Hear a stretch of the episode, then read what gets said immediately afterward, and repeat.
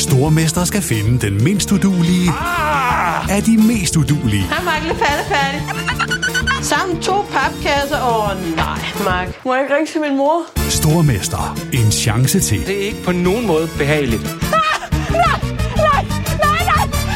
Stream nu på TV2 Play. Du har fundet vej til NBA-podcasten fra TV2 Sport. God fornøjelse.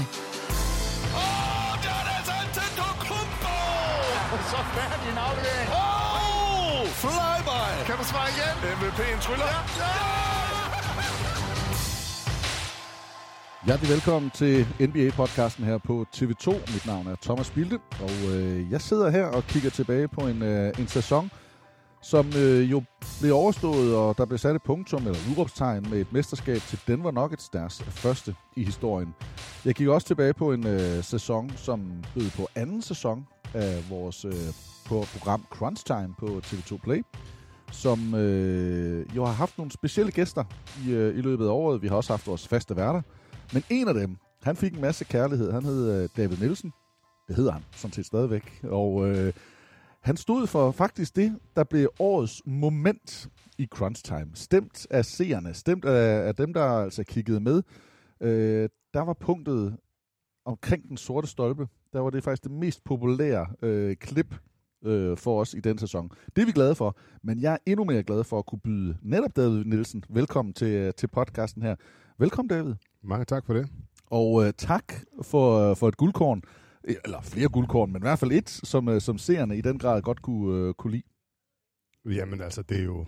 Nogle gange, at, nogle gange kan det godt blive skægt, hvis man, øh, hvis man lige får optaget, hvad der sker under, under forberedelsen. Og det er jo klart, at det, jeg havde en lille bitte smule betænkeligheder ved, at, da vi sidder og diskuterer, om vi, om vi skal lægge det her ud til resten af verden og se. Ja. Ja. Men jeg synes simpelthen, at der, er, der foregår så meget, der er så korrekt lige nu, at øh, øh, jeg synes lige, vi trængte til at, og, øh, at få lidt, øh, lidt humor og lidt... Øh, dit grin ikke mindst også. Bjarne. Ja, jamen, jamen jeg, jeg, jeg, Det- jeg blev et, meget et, fanget. et, et oprigtigt mandegrin. Det, Ja, det, det, det, det har vi ikke hørt siden før corona.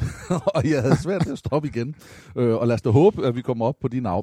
Det, det andet er, øh, i programmet, jeg, jeg var egentlig ikke i tvivl, men, men jeg tror, der var nogen, der var i tvivl om, hvad, hvad laver den fodboldspiller egentlig derinde?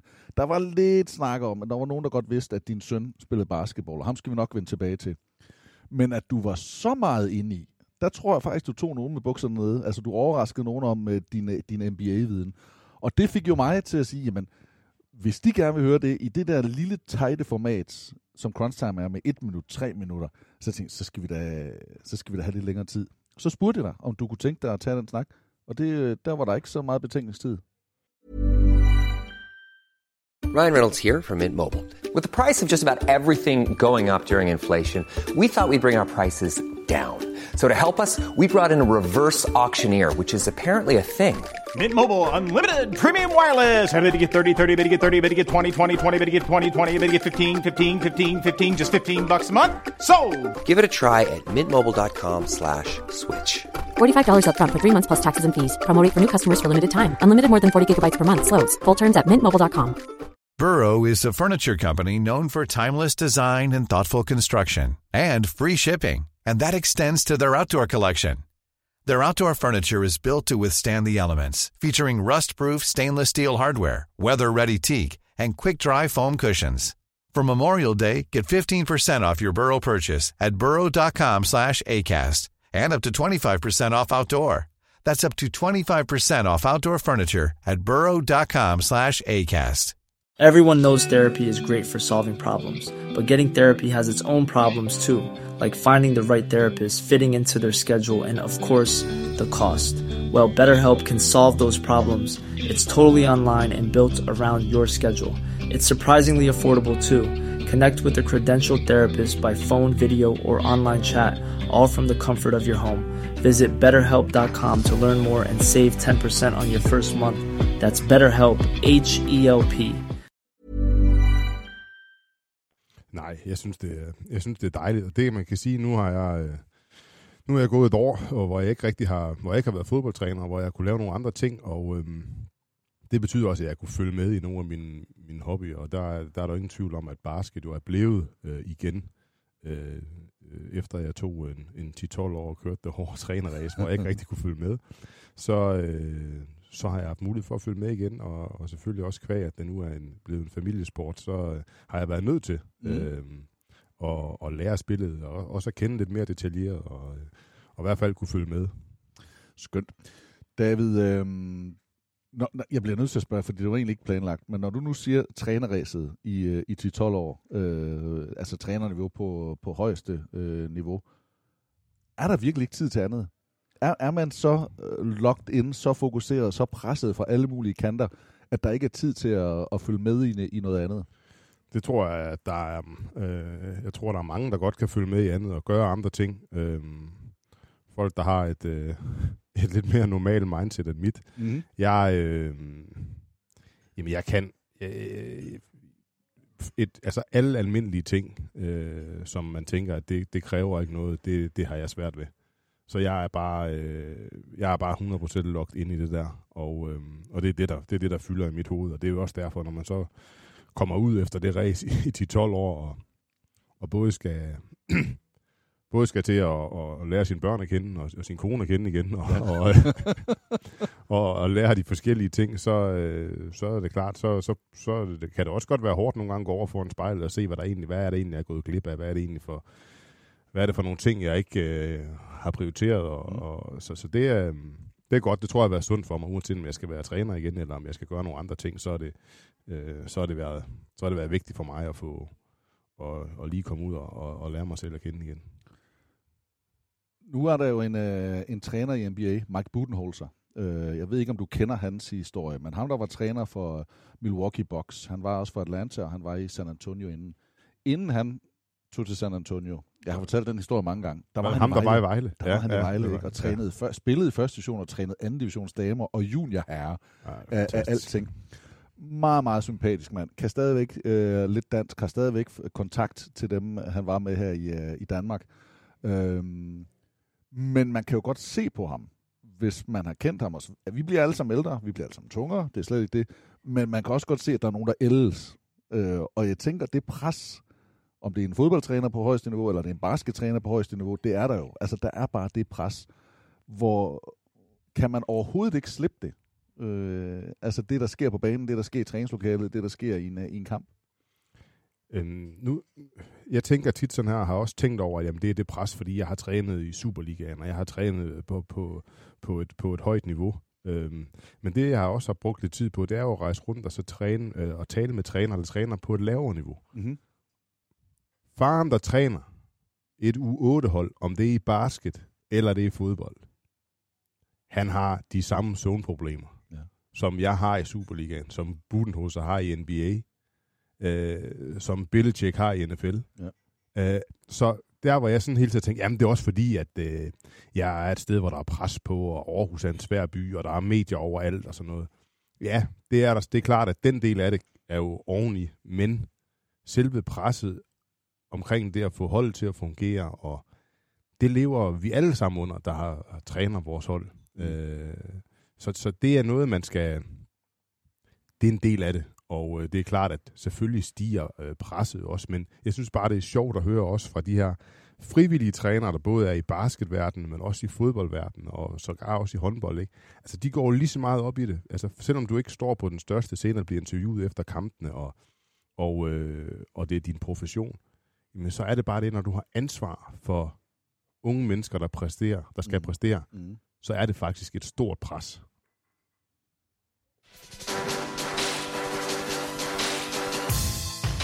Og en af dem, der også stod over for et stort pres, det var Michael Malone, træneren for Denver Nuggets. Han stod over for Eric.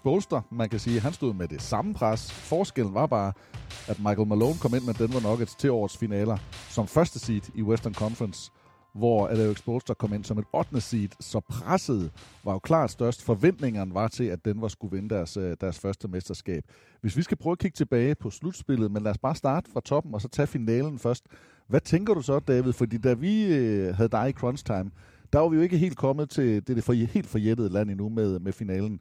Men hvad tænker du om, øh, om den måde, NBA-sæsonen blev afsluttet på? En 4-1 sejr samlet til, til Denver Nuggets over hit.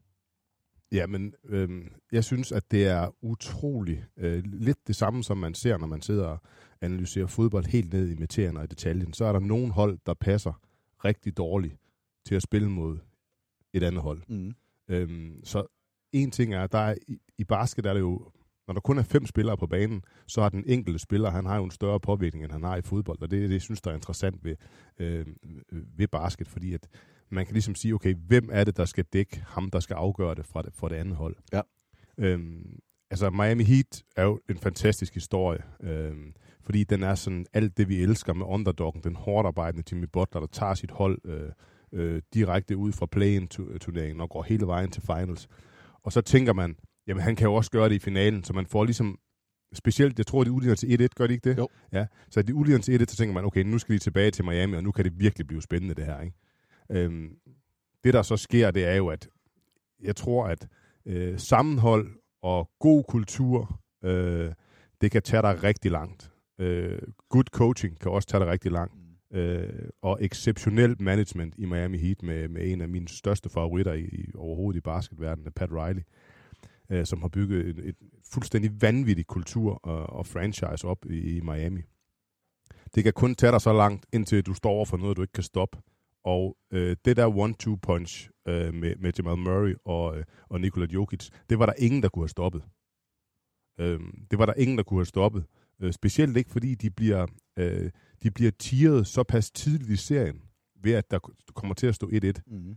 Øh, at de så til de to udkampe i Miami simpelthen bare siger, nu, det, skal, det skal bare være løgn det her. Og så rammer de det bare det alt øh, super skarpt. Og så tror jeg også bare generelt, altså de var bare bedre. De er bare et bedre hold. Altså de har bedre spillere, og da de får lidt fra Michael Porter, fint nok, da de får lidt fra, fra deres guard-rotation, både de unge og de rutinerede, men så også har en Aaron Gordon. Ja, men han er jo bare, altså han, han synes jeg er ham, der går lidt under radaren. Fordi jeg synes bare, når man sidder og ser kampene, så mange af de afgørende situationer, faktisk i begge ender af banen, øh, der viser han bare, hvor altså en super atlet han er, øh, og hvordan han også accepterer sin rolle. Mm. Øh, altså han er jo en, der, øh, synes jeg, tidligere var, tænkte, nu skal jeg nå helt op og blive den største på et hold, ikke? og var, var jo, vandt jo dunk contest mange år, og, og ligesom var, tænkte man, er ham, her en, er, ham her en kommende superstjerne?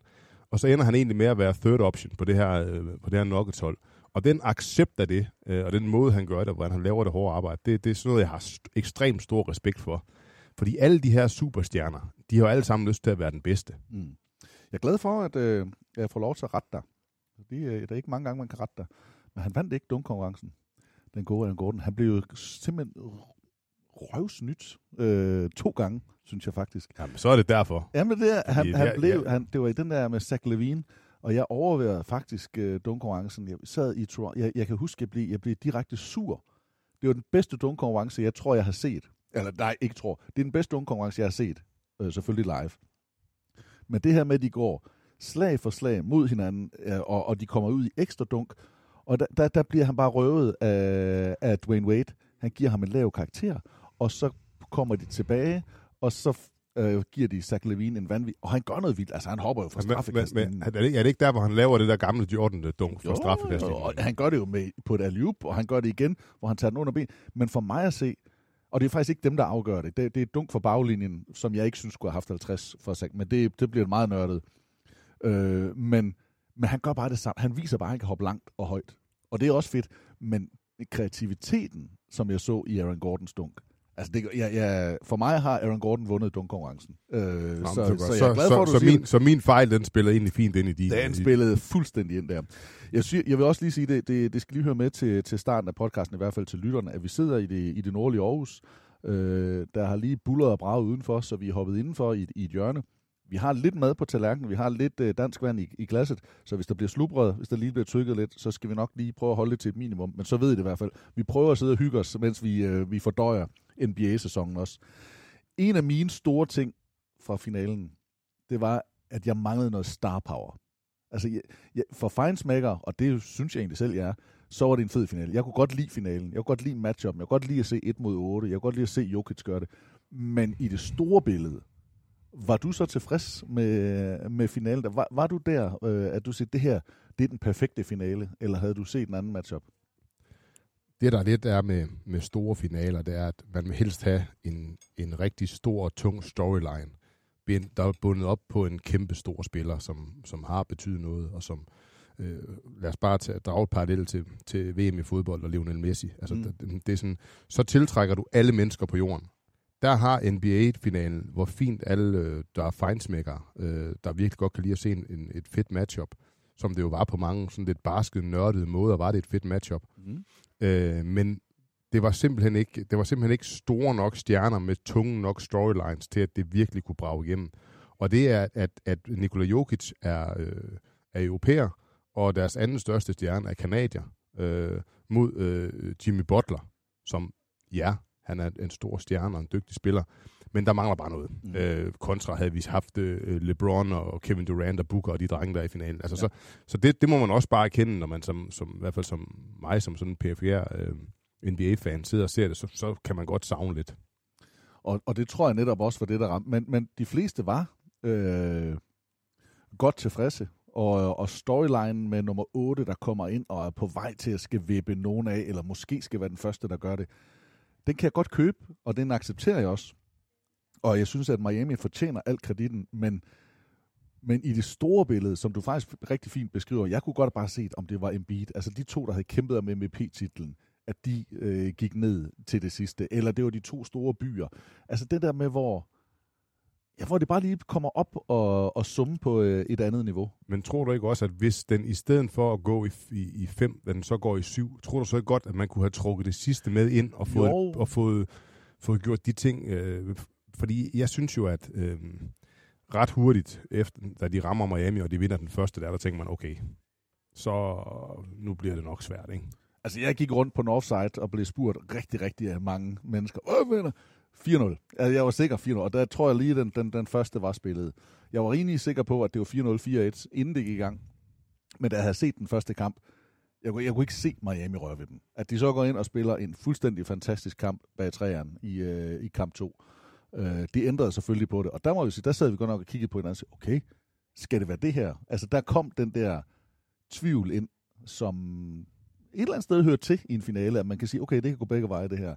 Men, men straks derefter, som du også er inde på i kamp 3, så var det den tvivl væk igen, og mig, at den var, var simpelthen bare for gode. Men, men noget af det, jeg godt kan lide ved finalen, det er jo altid, at den, hvad der sker i finalen, det bliver afspejlet både i, i, i, i draften, det bliver afspejlet i uh, trade-markedet, fordi alle prøver at finde noget, der kan stoppe dem, der har vundet, ja. og komme med at opfinde enten deres egen stærke stil, eller øh, og det synes jeg er fedt, hvad man så trækker ud af den finale der, fordi man sidder jo og tænker, hvis, hvis de bliver ved med at spille sådan her, og måske endda forstærker sit hold lidt, og de også trigger lidt på det her Denver Nuggets, øh, så er der ikke så mange hold, jeg kan se, som bare lige sådan øh, tager dem. Mm.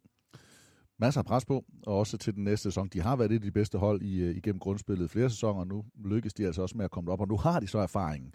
Nu ved de, hvad det krævede.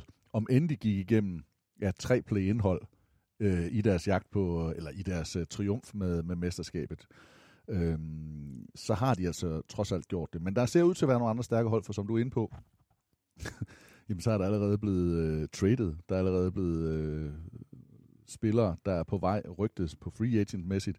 Men, øh, men Phoenix har i hvert fald ikke tænkt sig at ligge på den lade side. De har... Øh, Jamen, jeg ved ikke, hvor, hvor, hvad de tænker økonomisk, hvordan det, øh, det hele skal hænge sammen, men de har i særdeleshed et Big Four øh, lige nu.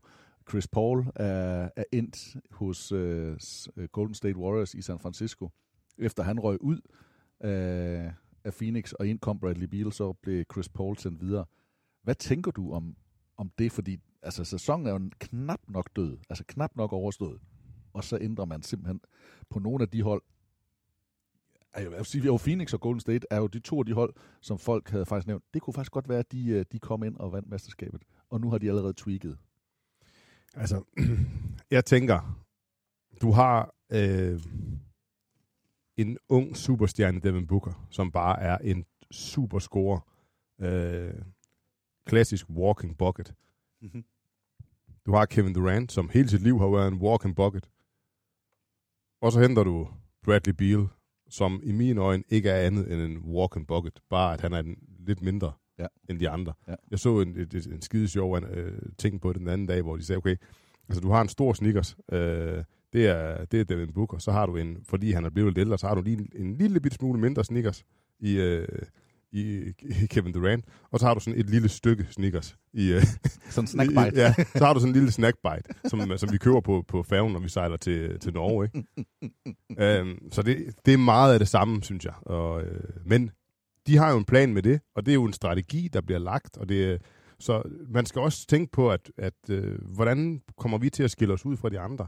Mm. Øh, men det er klart, at det er virkelig, virkelig, virkelig en, et offensivt lineup. Jeg, kan, jeg kan ikke lade være med at tænke sådan lidt, uden at sammenligne dem for meget, men, men det, der er sådan lidt Galacticus over det. Altså, da, da de samlede Beckham og Figo og Zidane, altså, de har så mange offensive spillere, øh, og bare tænke, hvordan, hvordan, hvordan skal I få hele det her til at fungere? Øh, og jeg ved godt, at man ikke kan sammenligne basket og, og fodbold på den måde, men, men det der med bare at bringe nogle offensive stjerner, og så sige, nu skal vi bare score mere øh, end de andre. Det kan godt være, at de har bragt dem ind for at kunne handle, altså for i håb om at sælge Aiton eller gøre noget andet, men jeg, jeg synes, det er et vildt sats, øh, det der. Der er trods alt kun én bold.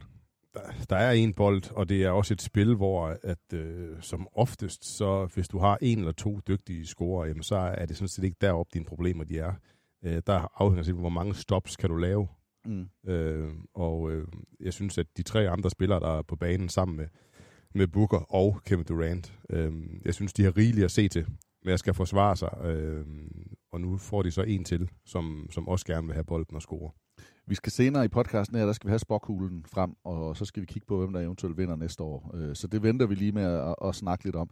Men vi var i gang med finalerne og slutspillet. Er der en spiller, som som har vundet noget kærlighed ved dig, som har vundet lidt. Jeg kunne, jeg kunne lidt fornemme det ved, ved at du, du, Aaron Gordon, måske var, var du blevet lidt lun på. Men, men er der andre, eller, og det behøver ikke kun være finalen, det må også godt være slutspillet. Var der en, der sagde, det der, det, øh, det er lige noget for mig? Ja, men jeg, øh, jeg synes, der var en del spillere, som, øh, som undervejs havde nogle, nogle rigtig flotte momenter. Men til allersidst, så det, der står tilbage hos mig, det er, at øh, Jokic er for sindssyg. Mm. Mm. Altså sådan helt for voldsomt sindssyg. Ja. Uh, fordi når man, når man sidder og ser kampen, og man sidder og ser kampene, hvordan de forløber, jamen, altså, det ser jo, man tænker jo, at han er for stor, ligner sådan en, en, en elefant, der er derinde, men, men effektiviteten, øh, præcisionen og ikke mindst forståelsen øh, er på så voldsomt et niveau, og så undervurderer man lidt, øh, hvor adræt han egentlig er, ja. og hvordan ja. han kommer op og ned af banen. Jeg var mest... Jeg, jeg er faktisk glad for at sige Jokic, fordi det er nogle gange også det, når man siger most improved, øh, dem der, der har udviklet sig, så finder man altid øh, nogen fra det lavere lag, eller nogen, der har været skadet, eller nogen, der lige er kommet tilbage, og sådan noget. Men det kan godt være de bedste. Det kan, det kan godt være de bedste, der tager det der næste skridt. Og, og selvom jeg havde stor kærlighed til Jokic, så tror jeg også, at jeg godt kan sige, at han har vundet indpas hos rigtig mange, øh, og også mere hos mig. Og mit, det største moment, det tror jeg faktisk var kamp 1, jeg har jeg godt nok øh, nævnt nogle gange, og det beklager jeg for dem, der har lyttet med mange steder, men for jer andre. Øh, første gang, man er i finalen, med det store pres, der har været på, han har to gange vundet MVP, der går han ind og tager to skud. To skudforsøg i første halvleg. Og så har ender han med de her 14 assist, og altså han ender med en triple-double, kommer op, og jeg ved, om det 27 point. Men han tager kun to skud i første halvleg. Han spiller bare bolden rundt, og lader simpelthen bare spillet komme til. Det synes jeg viste, alt om hans spil i Q, og måde han bare lader det, fordi de var med, og de var foran, men at han ikke går ind og forser det, og siger, nu er jeg på den her scene, nu skal jeg vise jer. Jeg får lyst til at, jeg får lyst til at fortælle dig en af mine observationer, det er jo, at lige præcis det der, det er jo der, hvor jeg har stor respekt for de her basketspillere. Fordi at øh, en, en fodboldkamp, der har du behov for det, som den spiller, han er bedst til hele tiden. Mm. Og, og så er det bare, om han lykkes eller ej. Her, der er der mange forskellige måder, og, og, og du, skal, du kan måske også narre modstanderens gameplan ud af, af dem tidligt, ved at gøre noget andet med, med en spiller. Den der, de der små taktiske finesser der, det synes jeg er ekstremt fedt. Øh, fordi det er jo ikke tilfældigt, at han kun tager to skud. Øh, det er jo for at se også om, jamen, har de mulighed, altså, skal, hvor meget afhænger det her egentlig af mig i den her serie, vi skal til at spille nu? Mm. Det er en hjemmekamp. Hvad sker der, hvis vi gør det her? Jeg elsker tidspunktet at gøre det på, øh, fordi at der finder man jo ud af, om, om, om de kan, øh, kan de andre gøre det. For så har vi jo mig som ekstra, øh, ja, ja, ja. Når, når jeg bliver varm. Så alle de der små sådan strategiske ting, der er at følge med i det, det, det, det synes jeg bare er fantastisk. Men det tænker jeg bare vil være nemmere. Det vil i hvert fald være nemmere for mig, hvis jeg havde været der før. Hvis jeg havde siddet der, spillet der, øh, været på banen før, Men den første gang, i den første finale, nogensinde med alt det pres, der har været på, for at han skulle kunne levere, at han så bare går ind og spiller det. Jamen, jeg vil ikke sige, han tager ikke bagsædet, fordi det er jo ikke sådan, han er ude af kampen. Han dominerer bare på en helt anden måde, men at man ikke bare forser et enkelt skud eller to op, det, det, det, var, øh, altså, det var faktisk lidt mindblowing for mig. Jeg var, jeg var meget, meget positivt overrasket. Ja, men det er lidt en magtdemonstration over for øh, den her tese med, at alle de dygtige spillere, du skal være en, en MJ, du skal være en Kobe Bryant, øh, øh, og dominere fuldstændig for at kunne vinde. Øh, lidt det samme, man ser, øh, både Ja Morant har prøvet på, og vi har, vi, har, vi har set mange spillere, der ligesom har prøvet at være den der mm-hmm. øh, spiller der. Men at du er nødt til at være fem mand og være fem trusler, og du er nødt til at arbejde sammen. Det, øh, det understreger de i en sådan grad øh, i den der øh, første. Kærlighed til, til Jokic, lækkert, og, øh, og nyfunden kærlighed, det ved jeg ikke, om det er, men i hvert fald en, der, der er trådt ind på scenen, og nu er han altså også Finals MVP. Vi, øh, vi har masser af punkter på, øh, på listen, så jeg synes da egentlig bare lige, vi skal bevæge os lidt videre. Jeg har på fornemmelsen, at man godt kunne blive omkring de to finalehold. Det kan også godt være, at vi kommer et andet sted hen, David, fordi øh, nu kunne jeg godt tænke mig at spørge, i første omgang, hvis du skulle træne et hold i NBA. Lad os nu sige, at du er dygtig nok til, til kryds og boller i, uh, i NBA, hvilket, uh, nu kender jeg dig på den her måde, så jeg tænker, at det, det kunne du selvfølgelig sagtens bilde dig selv ind, at det, det skulle du nok kunne. Det kan jeg sagtens bilde ja. men, men, men hvis du skulle træne et hold i NBA, øh, eller lede et hold i NBA, hvem skulle det så være? Og jamen, hvorfor? Jamen lidt det her med, øh, hvad det er, jeg, øh, hvad det er, jeg kan, det er jeg ret bevidst om. Altså, så ting, der ikke er gjort før, og ting, hvor det er svært, og der har levet i elendighed i mange år. Så jeg er slet ikke i tvivl om, at, at, øh, at jeg ville vælge New York Knicks. Ja. Øh, kun for hele den her øh, tese med, at det ikke kan lade sig gøre, og presset er for stort, og The Bright Lights, og øh, den, den mest legendariske arena i hele verden, og de, alle de dårlige draft picks, og øh, Pinkes, Sinkes, øh, ja. og, og ja, de drafter på Sinkes der, ikke, hvor, de, hvor, de, hvor fans de ligger op der. Who the, who the hell is Pinkes, Sinkes? altså, alle de der, hele den der, øh, alt det der, der er omkring New York, det, det var, det var nok det, jeg havde mest lyst til. Og der kigger jeg så bort fra, hvilke øh, spillere der lige er, selvom jeg synes, de har et, ja. et fedt hold. Nu jeg, øh, jeg kunne godt lide R.J. Barrett ud fra college. Ja. Øhm, og, øh, og Randall er også dygtig, ikke? Og, øh, og nu har de fået Bronson ind, Ja, ikke? ja. Øh, som, har, som, som også har været en dygtig spiller, men de har jo behov for nogle flere, øh, nogle flere ting omkring sig, ikke? Så der, der er også lidt spørgsmål, hvem skal vi lige trade? Øh, skal vi, skal vi trade uh, Randall? Skal vi tra- trade R.J. Barrett Ja, for at få ja. et bedre hold, ikke? Så der er... Øh, men, Men, du tager simpelthen kampen op med Madison Square Garden og New York? Jeg, jeg, øh, jeg, jeg prøver altid mig på det helt, på det mest umulige. det er fantastisk. Hvis man så skulle sige, hvis du skulle spille på et hold, du har talenter, og nu her, nu det, synes jeg, nu skal vi tænke, at spillerne, de er med dig. Så nu er det ikke bare et spørgsmål om, hvad for et logo du har på brystet. Nu er det, hvad for nogle holdkammerater, hvad for et hold kunne du godt tænke dig at spille ind på nu? Du er en, øh, øh, en guard, small forward-agtig ting. Altså en, en skytte, men en vingspiller, der skal, der skal rende rundt og, og passe et sted ind. Hvor, øh, hvor kunne du så bedst tænke dig at, at spille? Øhm, jamen altså, for at jeg ikke skal sige det samme nu, bare på grund af alle de her udenomsting, hvis vi kigger sådan lidt ind på banen, så, øh, så tror jeg, at jeg vil vælge Boston. Ja.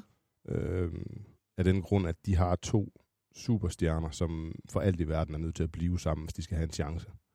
Øh, og det bliver jo hele tiden udfordret af... Og det er selvfølgelig af, David og Tatum, ikke? Jo, det, det, er, det, det er mig, det er mig, det er mig og Tatum. Øh, så vi skal blive sammen. Øh, nej, Jalen Brown og og Jason Tatum. Vi skal mm. tænke på, hvor lang tid de har spillet sammen, hvor unge de stadigvæk er, øh, og, hvor, og hvor svært det er. Så det eneste, de har gjort, det er at tage det sidste skridt og vinde. Øh, men de har været øh, der eller der omkring hele tiden, kontinuerligt. De har været stærke i, i uh, regular season, og jeg synes også, de har været stærke i, i playoffs. Øhm, og øh, så, så det var et sted, hvor jeg, hvor jeg ville... Øh, Jeg, jeg må sige, jeg, jeg, jeg, jeg, jeg kunne nok ikke lade være helt med at tænke på, at jeg også gerne vil være i et stort by. Altså et, et New York ville det også være sjovt at spille, altså med hele den opmærksomhed LA. Men, men rent spillemæssigt, så tror jeg simpelthen ikke, man kunne få det bedre, end hvis man spillede i, øh, i Denver. Øh, altså at have en holdkammerat, der er så uselvisk, men der er så stor en stjerne. Altså det virker bare som om, at der er så meget defineret ro fordi han har så meget ro.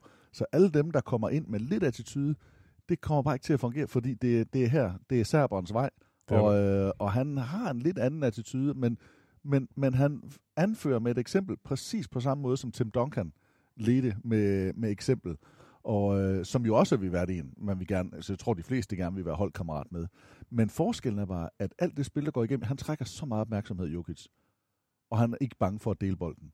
Så i modsætning til Embiid, der, der måske forser det lidt en gang imellem, så ved du, at hvis du er fri med Jokic, så får du bolden. Og det vil sige, så ikke, at vi skal snakke stats og fremtidig karriere, men jeg tror bare, det vil være sjovere at være holdkammerat på et godt hold med en spiller, der er bange, ikke er bange for at dele den. Det, det tror jeg, du har ret i. Men der er også det her med at komme ind til et hold, der lige har vundet. Øh, så Ja. snart at tingene ikke fungerer, så vil det være dig som den new guy, som siger, ah, det var også bedre sidste år. Og der er et eller andet med at komme ind til noget sulten, der stadigvæk er på jagt, som jeg, som jeg i hvert fald som vægter stort hos mig. Fedt.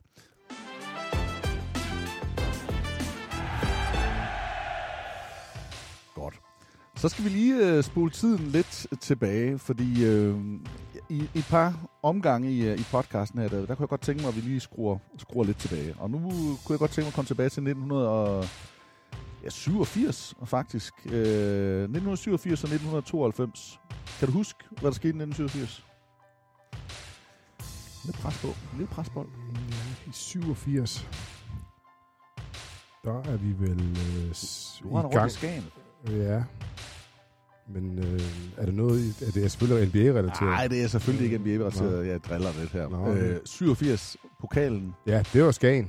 Hvordan, øh, hvordan oplevede du det? det? Du på det tidspunkt har du vel været en øh, 10-11 år? Ja, men det var jeg. Øhm, men vi, øh, vi sidder faktisk og lige pludselig, så dengang var der jo ingen... Øh, kampen blev spillet i, øh, på Sjælland, altså i København ja. mod Brøndby.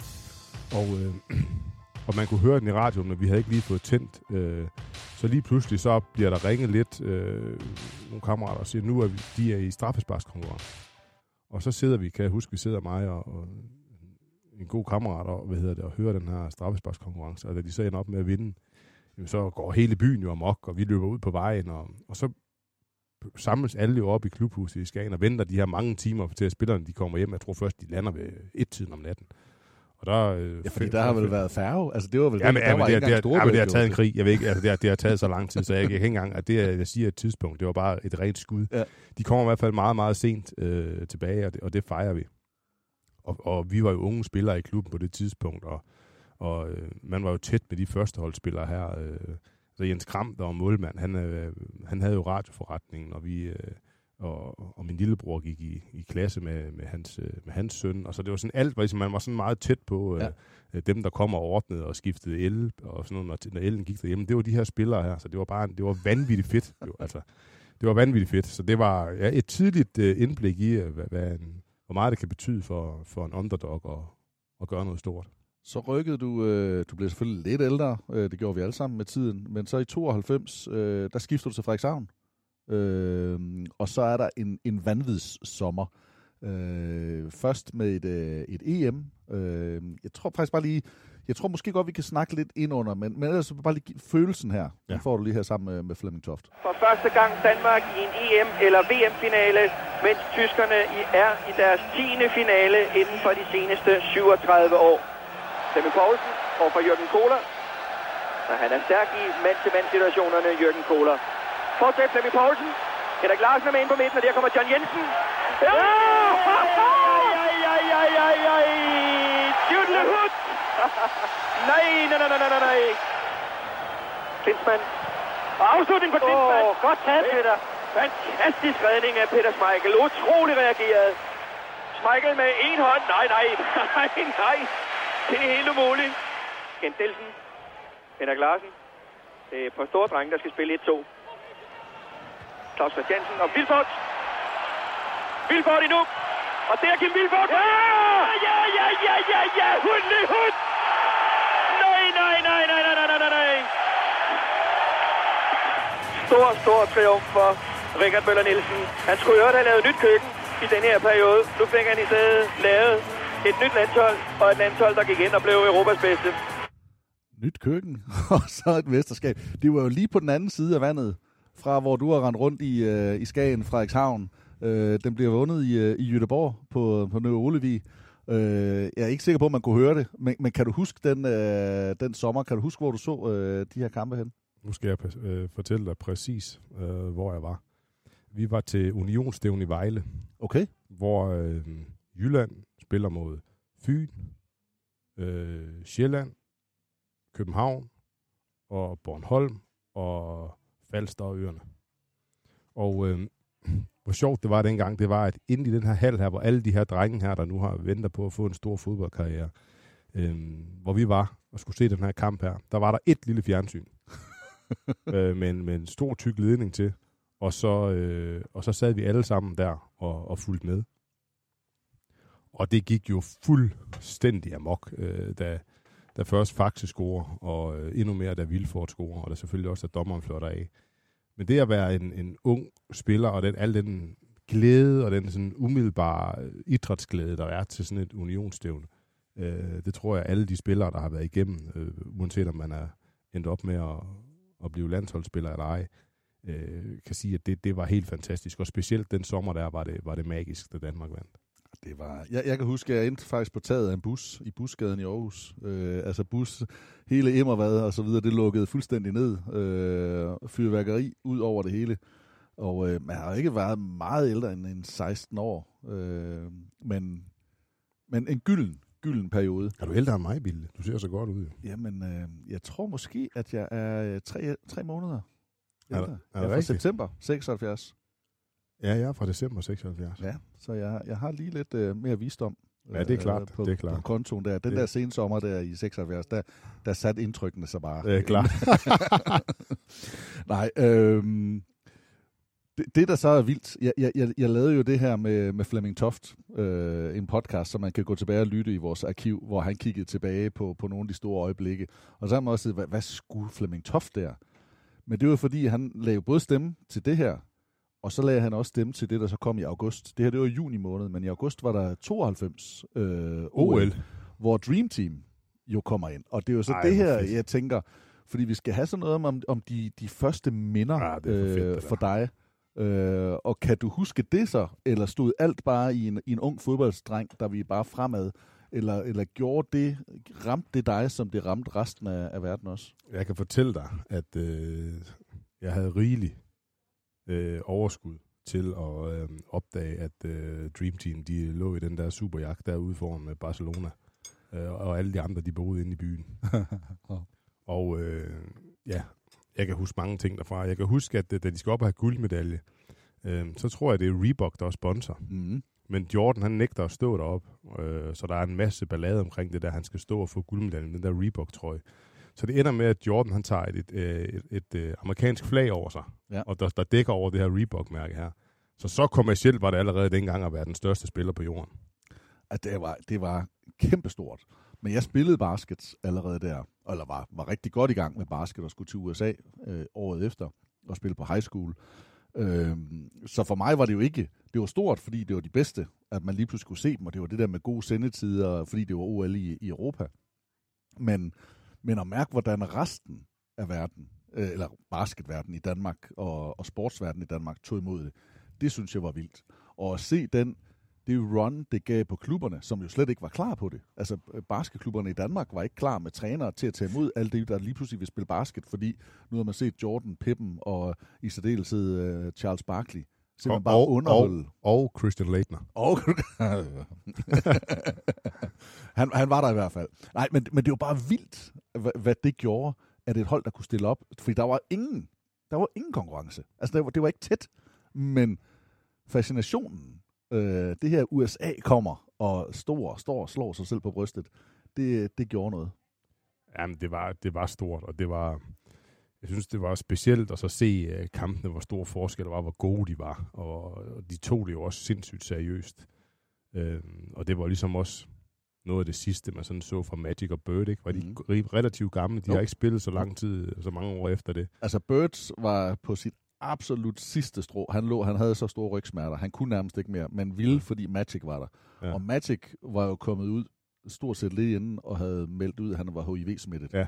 Øh, og havde jo stoppet karrieren. Var så kommet tilbage i februar og fået lov at spille All-Star-kampen.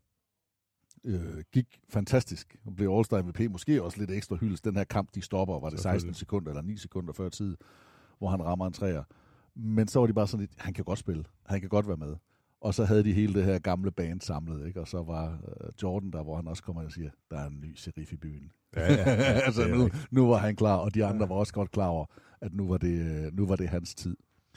Uh, af de store stjerner, hvis man skulle kigge på et all-time hold i, uh, i NBA, en, uh, sådan en klodernes kamp, der kommer en, øh, et hold fra Mars. Jeg ved ikke, om vi skal bruge Space Jam-analogien, men Monstars, der kommer ind. Du skal stille et hold af NBA-spillere i en rigtig kamp.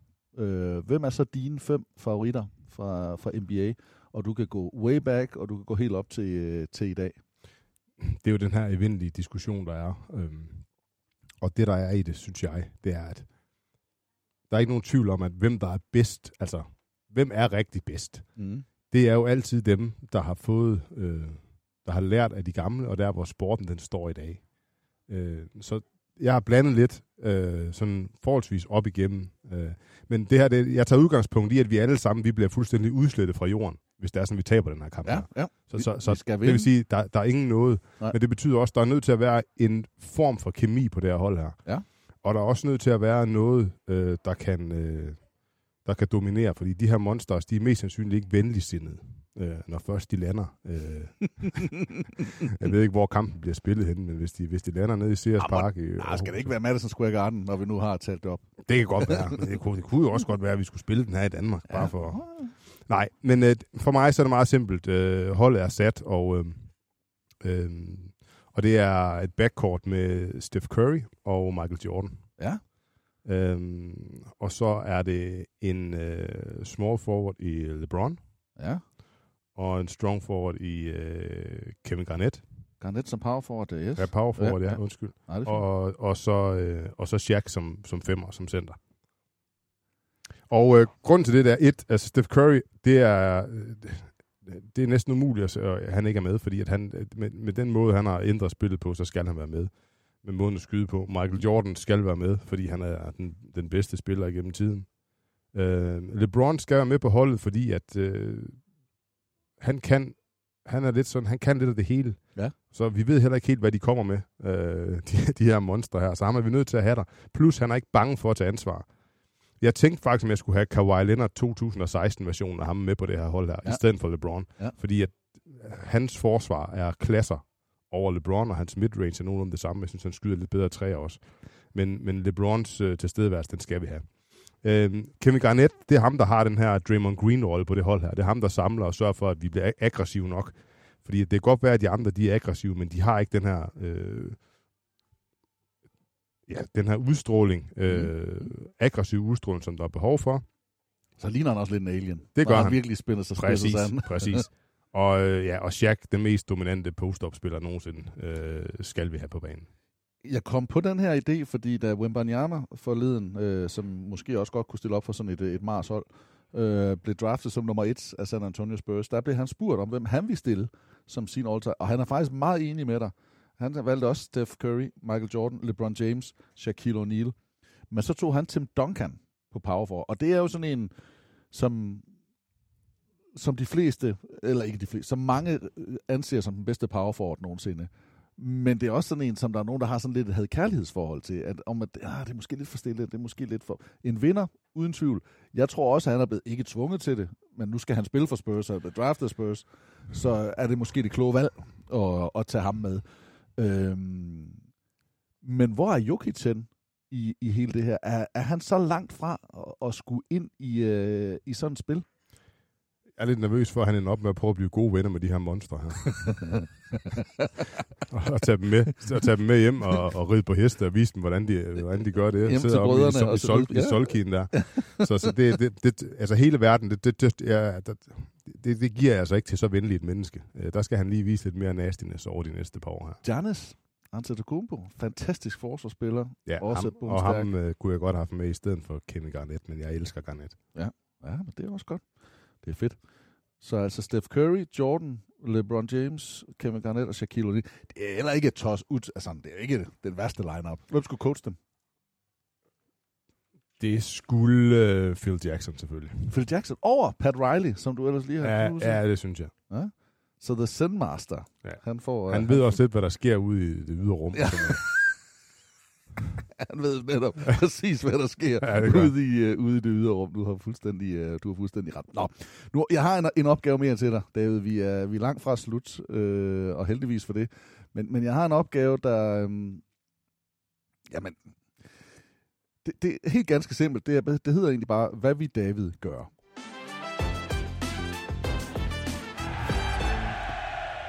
David Nielsen, du har, du har ansvaret. Øh, du står og styrer skibet. Du kunne være Pat Riley øh, i de øh, givende situationer, jeg nu sidder ned.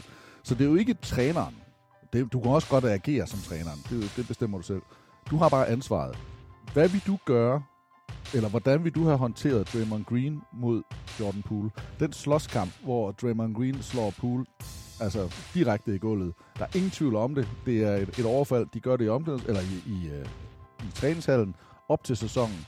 Og, og de vender jo tilbage til at sige, at det her, det var det, der måske var med til at, at sætte lidt for dybe risser i vores lak, til at vi kunne komme tilbage. Hvordan vil du håndtere den situation?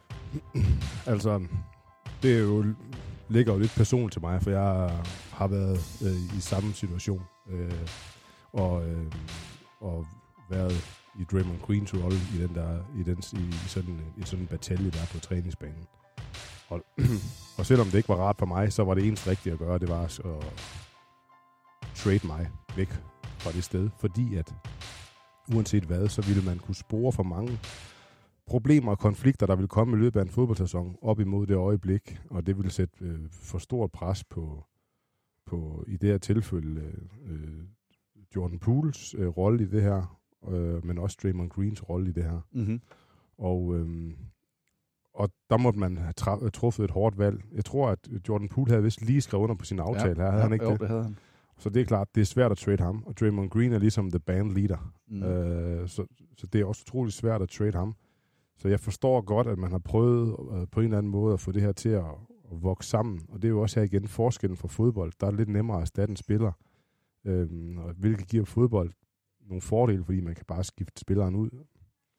Øh, men jeg synes, at det er... Man ser det så sjældent i den grad som det her. Der ofte er der skubberier, og folk kalder hinanden nogle, nogle, nogle ting og sådan noget. Og med tiden, så er man også blevet... Så er det her også blevet noget, man har svært og svært ved at håndtere. Altså, øhm, vi skal huske på, at Michael Jordan har også øh, knaldet Steve Kerr ind på hovedet. Ja, ja. Øh, så, så det er sådan lidt, øh, hvem der er, der lige har gjort det, og så, er det, og så accepterer vi det. Hvis det er nogen, vi ikke kan lide, så, så er det forfærdeligt. Proble- problemet er her, at der er video. Altså, og det kommer ud. Altså, fordi der er mange ting, man kan holde lukket på, øh, på et hold.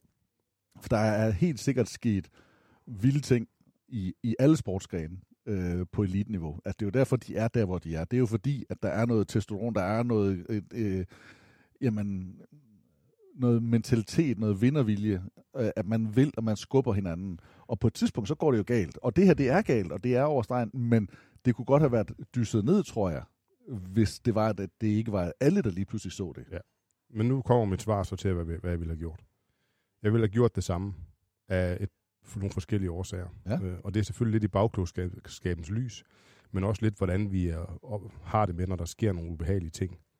Øhm, grunden er, at øh, ved at man ikke trader øh, Jordan Poole og gør ham til den svage, når det er ham, der er blevet slået, Mm. så vil det have hængt over ham for til evig tid.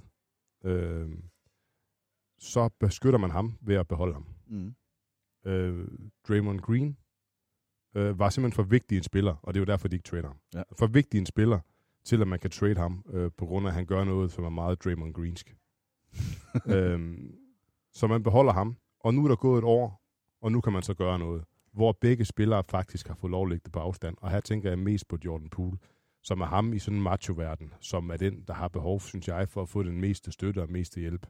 Øh, fordi at man kan se, hvor nådesløst det er. Han øh, bliver klappet ned tidligere i sæsonen, og her til sidst, så er det egentlig ham, man siger, hold kæft, hvor var han ringe for dem. Mm. Altså han skal kræfte ham nu. Det, er- han, han, har ikke, han har været dårlig, og han har ikke spillet godt, siden han fik sin kontrakt og Ja, alt det her. ja, ja. Så, men på trods af det, så har man passet godt på begge spillere, og man har også faktisk passet rigtig fint på sin franchise, i og med, at man laver et, øh, man laver et fint run, og får, eller ikke et fint run, men man får i hvert fald, man får i hvert fald nokket Sacramento ud, og får en fed historie med, med Game 7 og sådan noget. Ikke? Og nu har man sendt Poole afsted, og man øh, står og, og vipper lidt med, med kontrakten med, med Draymond Green, hvad, hvad der skal ske. Øh, han har været rygtet øh, lidt forskellige steder, men, men jeg tror også, at han forlænger. Øh, det ser ud til, at de også er enige om at gøre. Så de har også valgt, øh, hvad de vil gøre. Jeg tror også, jeg har gjort det samme, øh, som de gjorde, og som du også siger, og, og af helt samme grund. Men, men det, det er jo tydeligt, synes jeg, at, at Jordan Poole, han var ikke den samme. Han havde ikke den fuldstændig irrationelle selvtillid, som han havde sæsonen inden. Og, og det kan godt være, at han stadigvæk havde selvtillid om at tro, at han var der. Men det flow, det groove og opbakningen, den, øh, den var, den, han, havde, han havde taget et knæk, og, og så tror jeg, han er svært ved at komme tilbage. Man skal huske på én ting i de her sager her, og det er jo, at øh, det, er altid, øh, det er altid ham, der bliver slået, som der bliver gjort øh, nar med i de forskellige arenaer, når han kommer. Øh, de står ikke og gør nar med, at øh, Draymond Green han har slået ham. De råber ikke, hvad fanden slog du ham for? Mm. De råber til Jordan Poole, you can't take a fucking punch. Ja, ja. ja. Og, og det, er jo, det, det er jo der, hvor at des, desværre er det jo sådan i den macho-verden, der hedder sport, at øh, det er altid den, der ender op med at være i, i der, der er offeret i den her sag her, der også ender op med at blive gjort ekstra grin med. Og hvis man har hørt podcasten med Juancho Hernan Gomez, som jeg havde fornøjelsen af at tale med, altså NBA-spilleren, der har spillet med, med Jokic og så videre i den, var med seneste sæson i, i Toronto, jamen, der, han, han vil ikke rigtig ind på, hvad der bliver sagt, men han siger, der bliver sagt alt. Og i Trash Talk-gamet, de bruger alt imod dig. Om det er familie, kærester, størrelse, kontraktpenge, om øh, du tjener meget mere end mig, jamen, så er det da pinligt, at ham der lige har scoret så mange point på dig, hvis du er så god en spiller. Så, så jeg er meget enig. Jeg tror også, det vil blive brugt. Nå, videre. Vi har tre dilemmaer. Hvordan vil du så håndtere Zion Williamson? Øhm, han har jo... Ja, det... Han har været skadet, og han har været rundt. Han har spist lidt. Vi vidste godt, at han kunne, kunne lide mad, men han kan åbenbart også godt lide noget andet. Ja. Og øh, der, er jo, der har nogen, der har været inde og tælle op, og en af de her, hvis man ikke er klar over det, så har han jo været sammen med et par damer. Han har gjort den ene gravid, og det er nogen, der er også repræsenteret på, ja, på, på såkaldte pornosider. Og den ene af de her øh, tidligere pornostjerner, eller pornostjerner, hun har jo tweetet flere gange nu, siden, og det er to-tre uger siden nu, hun har tweetet flere gange, end Zion Williamson har spillet kampe i NBA. altså det er, om Zion Williamson. Øh, hvordan håndterer man det? Altså han spiller ikke, han er, han er, han er på vej tilbage. Men, øh, og var et, man, man, troede måske, han kom tilbage i slutspillet sidste år. Men gjorde det ikke. Nu øh, har han så hygget sig ved siden af. Man skal, man skal som, øh, som klub og franchise, så skal man have nogle retningslinjer på, hvad er det, vi går ind og sanktionerer på. Hvad blander vi at sige? Det er ikke første gang i NBA's historie, eller i en sportsstjernes historie, at øh, der er nogle kvinder, der kommer ind og, og ender op med at og, øh, og få det bedste af en. Og det bliver heller ikke det, sidste gang. Det, det bliver heller ikke sidste gang. Øh, så for mig, så synes jeg, det er sådan en svær situation, fordi at på den ene måde, så er den jo så saftig og interessant, at man, øh, øh, man kan jo ikke undgå at være nødt til at så komme med sådan en kedelig svar, og så, og så sige, at nej, det skal man ikke, og det, det gør man ikke. Og, men, men altså, så skal man jo... Og alle mænd, der ikke er havnet i den situation, de kan jo også sidde og sige, at det kunne jeg aldrig... Hvad, laver han? Det kunne jeg aldrig drømme om. Men det er nemt at sidde og så fordømme andre, når man ikke lever i den verden mm. og den virkelighed, han lever i. Øh, så, så derfor så, jo, altså det er der ingen tvivl om, at han har været ude i, og dummet sig og ikke fået øh, haft rene linjer der, men, men det er, jeg synes, den er, jeg synes, den er svær. Og jeg tror, meget, meget af det vil nok afgøre, hvor jeg synes, han var henne mentalt i forhold til sin basketball. Så det er ikke nok, at det er ikke nok til, at han skal trades? Nej, men nu har du, det kan godt være, at du har flere af de saftige historier, men hvis, hvis, hvis, end jeg Ej, har. der, der, men, var, han, han har været sammen med en, han har gjort en gravid, og øh, sagt til hende, at hun skulle flytte til New Orleans, ifølge øh, Twitter og whatever det kører rundt. Ikke? Så har han været sammen med en mere, øh, en anden pornostjerne, som han så åbenbart også har sagt til, at øh, hun skulle tage og flytte derned. Og øh, det er Okay, det, hende, er, det er jo så også sådan noget next level shit, ikke? Ja, men det må, det- man, det- det, må jeg sige. Det, den, den, det den, hende, der, der bliver, siger- der bliver selv jeg lidt presset i min, øh, i min hengivenhed over for, over for det der. at, at hun skriver sådan noget nærmest direkte, at jeg havde din, øh, din stolpe i, øh, i munden i, øh, i sidste uge, og du bad mig om det her, og, øh, og nu finder jeg så ud af, at du har en anden gravid, som du også har vi har til New Orleans. Hvordan har du forestillet dig, at alt det her det skal fungere? Altså, så hun har bare kørt full-blown offentlig, og okay. vi snakker, vi snakker ja, så, er, så, er- så har den kære Sejren jo i nogle problemer, som ikke engang jeg så jeg ville kunne hjælpe ham med. Ja. Han, han, han, han, han ser ud til at kunne klare nogle af tingene selv, men jeg ved ikke rigtigt. Fordi det, det er jo sådan lidt... Prøv at høre. Nu Det er vel ikke ulovligt? Ja, nej, men altså, nu, det er jo ikke ulovligt, det han gør. Nej, men nu træffer jeg beslutningen. Fordi at, og det er ikke fordi, jeg skal være kedelig og være, og være øh, lige pludselig, så er jeg blevet øh, Dudley Do-Right. Det er slet ikke det, det handler om.